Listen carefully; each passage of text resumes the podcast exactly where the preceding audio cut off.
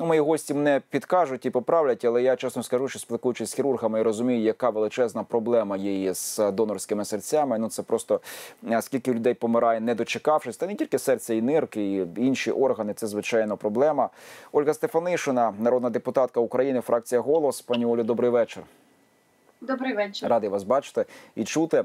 Арсен Жумаділов, директор під державного підприємства Медичні закупівлі України. Добрий вечір, пане Арсене.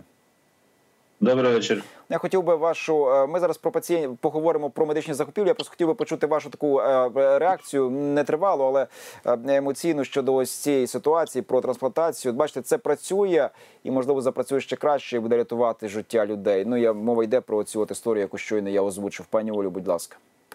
Ну, звичайно, система трансплантації має розвиватися в Україні. Сьогодні дуже багато українців виїжджають за кордон на лікування за кордоном, тому що в Україні такі операції поки що в повній мірі недоступні. Але я думаю, що саме Міністерство охорони здоров'я сьогодні має активно працювати над тим, щоб цю систему розвивати. Бо парламент усі законодавчі ініціативи вже ухвалив. Пане Арсене, вам слово, будь ласка. Звісно, це хороша новина, і е, цікаво, чи надалі держава готова забезпечити пацієнтів, які перенесли операцію з трансплантації, необхідними лікарськими засобами для того, щоб підтримувати необхідну якість життя. Це питання відкрите. Ми зараз до цього перейдемо. Якраз і дуже важливо, звичайно, що е, родина, батько загиблого погодився. Наскільки я розумію, що має бути дозвіл родичів на те, щоб органи загиблого е, були трансплантовані. Так, пані Ольга, я за законом передбачено, що дійсно родичі повинні погодитися на те, щоб так. це і тут дуже так. Сьогодні сьогодні потрібно, щоб той кожен українець. Який хоче стане донором, стати донором, давав або родичі його давали своє погодження на те, щоб війти в реєстр е, донорів. Власне, кожен, хто дивиться нас зараз, може долучитися до донорського руху і дати свою згоду для того, щоб е, ну в разі, коли вже закінчиться життя людини, ви продовжували по суті жити в, в інших людях і ділитися своїми органами для того, щоб допомагати іншим. Угу. Ну і до іншої важливої теми, звичайно, багато людей от очікує на органи і на серце, і на інші. Я вже про це говорив. Проблема проблема ця існує в Україні. Ще зараз ну насправді вона вже якимось чином вирішується. Бачимо, що от е, вже пересаджують серце. Е, на жаль, загиблого хлопця, але який як в фільмі Сім життів з Вілом Смітом вирішив подарувати життя і надію іншим людям. Але є проблема із закупівлею медичних препаратів, і вона дуже гостро стоїть для багатьох пацієнтів. Отже, Мінохорони здоров'я знову звинувачують у зриві закупівель. За інформацією пацієнтів України від початку року п'ятеро людей померли, не дочекавшись лікування торсійної дистонії. А це рідкісне захворювання нервової системи. Для його лікування хворим живляють систему стимуляції головного мозку. Закуповують такі пристрої за бюджетний кошт Міністерства охорони здоров'я. Однак цього року вони не приїхали вчасно через затримку із закупівлями. Відтак, благодійний фонд пацієнти України вимагає від міністерства узяти під контроль ситуацію із закупівлями для лікування цієї недуги та терміново закупити систему для пацієнта, який знаходиться у критичному стані. Отже, мова зараз конкретно йде про е, хворобу, яка називається торсійна дистонія, але можливо є й інші е, хвороби, інші хворі, які потребують певних ліків, із яким є е, проблема, чи загалом можна говорити про зрив програми закупівлі медичних препаратів. Пані Олю, будь ласка.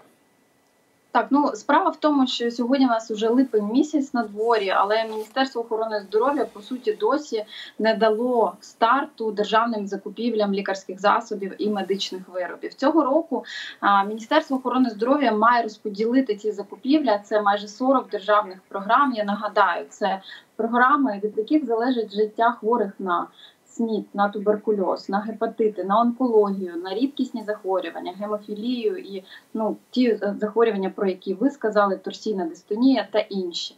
Усі ці пацієнти без ліків жити не можуть. І від Міністерства охорони здоров'я від його оперативності залежить те, чи взагалі зможуть ці пацієнти лікуватися в Україні. Е, державне підприємство медичні закупівлі, міжнародні організації, такі як ПРООН, ЮНІСЕФ, Crown Agents, мають допомагати Міністерству охорони здоров'я проводити тендери. Але для цього міністерство має е, ці тендери погоджувати і давати власне всі необхідні е, документи і дозволи для того, щоб вони проводилися. Більше того, е, міністерство цього року настільки зарегулювало цей процес, що по суті, от державне підприємство медичні закупівлі і керівник, який сьогодні з нами на зв'язку, просто не можуть проводити ці закупівлі, бо кожен крок, кожен свій е, якийсь документ вони мають відсилати в Міністерство охорони здоров'я. Я думаю, що зараз Арсен Жумаділов нам розкаже детальніше, як це відбувається. Але я хочу зі свого боку сказати, що якщо сьогодні вже в нас липень і закупівлі по суті не розпочаті по всіх майже програмах. Це означає, що цього року ми їх не побачимо за 2020 рік. А я нагадаю, що 10 мільярдів гривень виділено на закупівлю таких ліків для українців. І якщо міністерство охорони здоров'я далі буде зволікати, ці гроші просто згорять в державному бюджеті, будуть повернуті і ну по суті ліки взагалі не закуплять або закуплять в кінці року за втричі завищеними цінами, як це робилося дуже багато років до того, як були введені міжнародні закупівлі. Хто на цьому зможе нажитися? Ми поговоримо дещо пізніше. Зараз от е, до пана Арсена запитання. Ви в принципі можете відповісти на запитання, яке пані Оля ну таке до вас е, е, озвучила. А я лише скажу, що державне підприємство медзакупівлі України здійснює закупівлю за 14 з 38 програм, що фінансуються з державного бюджету. Це доросла та дитяча онкологія, розсіяний склероз, ДЦП та інші ситуація навколо централізованих закупівель станом на зараз. От яка вона є, затримка зі сторони МОЗ, що виникла через постанову 478 проведення тендерів. Отже, будь ласка, які у вас є проблеми із тим, щоб вчасно закупити необхідні препарати? Будь ласка. Е, дякую за питання. Дійсно, е, насправді е, питання і ну, коріння ну коренева причина того, чому наразі не відбуваються активні закупівлі ні через державне підприємство, ні через спеціалізовані організації. Вона полягає якраз тако, якраз таки не в нестачі, а в надмірному контролі з боку Міністерства охорони здоров'я України. Коли хтось звертається до мозу з проханням взяти під контроль, то в мене це вже викликає більше занепокоєнь е, і хвилювання, аніж е, очікувань і позитивних сподівань, тому що насправді що відбувається. МОЗ станом на зараз е, не спроможний вручну контролювати закупівлі. Немає відповідної експертизи, немає людей, немає процесів, практик. І в принципі він і не мав би цього робити. МОЗ мав би робити те, що він е, в принципі для чого він покликне, тобто визначати політику, тобто визначати те, що саме ми лікуємо, якими ліками ми лікуємо, в якій мірі і крапка, і віддати закупівлі на е, е, у спеціальні закупівельні інструменти, у спеціальні закупівельні механізми, якими наразі володіє ДП «Медзакупівлі України і е, спеціалізовані організації. Замість того, щоб це зробити, починаючи з березня місяця поточного року, е, по червень ми мали е, дуже тривалий е, період зволікання із ухваленням тих рішень, які були необхідні для того, щоб запустити закупівлі. І щойно ми запустили закупівлі, було ухвалено нове рішення для того, щоб е, яке вплинуло негативно і сповільнило оголошення тендерів. Я поясню, що відбулося станом на зараз, згідно тих змін, е, які були проголосовані і набули чинності 16 червня у профільну постанову Кабінету міністрів України за ініціативою МОЗ. Ми маємо погоджувати технічні, якісні та інші характеристики предметів закупівель. Ми надіслали пакети документів по 198 позиціях. МОЗ лише вчора, майже місяць минув, відповів нам е, на перше з наших запитів і надав погодження на таку закупівлю без зауважень. У мене питання: а що власне МОЗ шукав? Бо ми оголошуємо наші закупівлі у суворій відповідності до закону про публічні закупівлі, у відповідності до тих доручень, які доведені до нас мозом. Угу. Ця ситуація вона дійсно дуже сильно непокоїть і пацієнтську спільноту, про що ви вже згадали. Той дефіцит, що зараз е, склався по нейростимулюючих системах, які використовуються для лікування дістенії, ця ситуація, вона скоріш за все, на жаль, не буде поодинокою, і вона буде зустрічатися і по інших напрямах. Це і АРВ препарати, тобто для ВІЛ-позитивних людей, це і препарати по онкології, по туберкульозу і так далі. І так далі. Угу. Пані Олі, от е, цікаво теж, що Мінохорони здоров'я не передаватиме закупівлі до міжнародних організацій цього року, бо бачите, вони погано працюють. Та й е, щодо якраз е, вони вважають, що погано працюють і медичні закупівлі, всі погано працюють. А вони, за словами Степанова, робитимуть закупівлі дуже швидко і дуже ефективно. На словах, принаймні.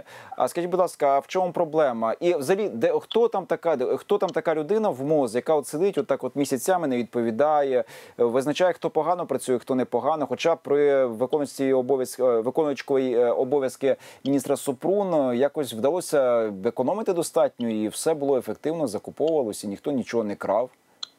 Принаймні Так, немає ну, звичайно, міжнародні організації, які сьогодні а, вже четвертий рік е, чи п'ятий могли би закуповувати ліки для України, вони заощадили дуже багато коштів. Це не подобається величезній кількості людей, які на цих закупівлях роками наживалися. До 40% коштів відмивалося на державних закупівлях ліків до введення міжнародних закупівель.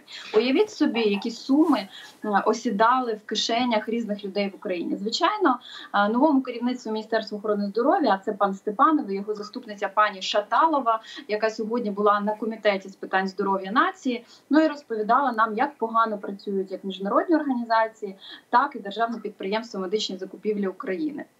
Е, Ви знаєте, коли така ситуація відбувається, це абсолютно очевидно, що в Міністерстві охорони здоров'я ефективних процесів не хочуть.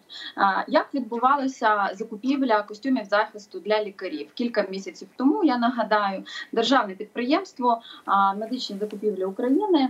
А, Запропонувало міністерству ціну дуже прийнятну, якісних костюмів. ми- ми пам'ятаємо цю історію. Не вдалося їм там тест протестувати ці костюми. Я в нас на жаль дуже мало часу. Я б ще хотів, пане Арсене, бачу, ви теж так емоційно реагуєте. Ну принаймні мімічно на ці на слова пані пані Ольги. Скажіть, будь ласка, коротко, якщо можна, скільки людей зараз в принципі е, потребують? Ну, якщо так говорити в, в сотнях тисячах мільйонів, ну того, щоб ці закупівлі були розблоковані, про про яку кількість людей йде мова, і хто буде нести відповідальність в разі, якщо будуть помирати або будуть е, ставати інвалідами, ускладнюватиметься їхній стан здоров'я? Будь ласка.